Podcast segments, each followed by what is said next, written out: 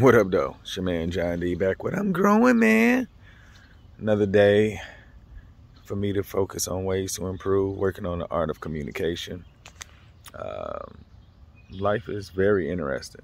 When you think you got something, you just find out that it's something else that you're not so good in. But um, I enjoy uh, getting better with trying to reduce the amount of misunderstandings that's going on with me and anybody else that com- communicates with me.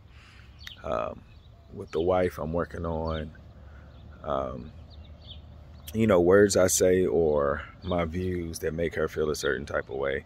I want her to let me know when she gets that feeling because I really want to improve on my delivery on how I'm articulating anything. My my goal is to not offend anyone, and I know that sometimes that's going to happen. But uh, if I can get a, a, a, better understanding from the person I'm talking to, so that I can say it in a way where it won't offend anybody, it makes me a better communicator. So I'm just in a position to work on myself, and I realize. Um, I'm going to have some failures along the way, but the failures are becoming uh, pretty dope because I'm learning so much and I, I realize why, where they came from or why I was doing it and why I thought it was right, you know. So I think communicating with the number of people that I've been communicating with has made me, uh, well, it's created this drive for me to just want to talk to more people because I feel like I'm getting, getting closer to my goal.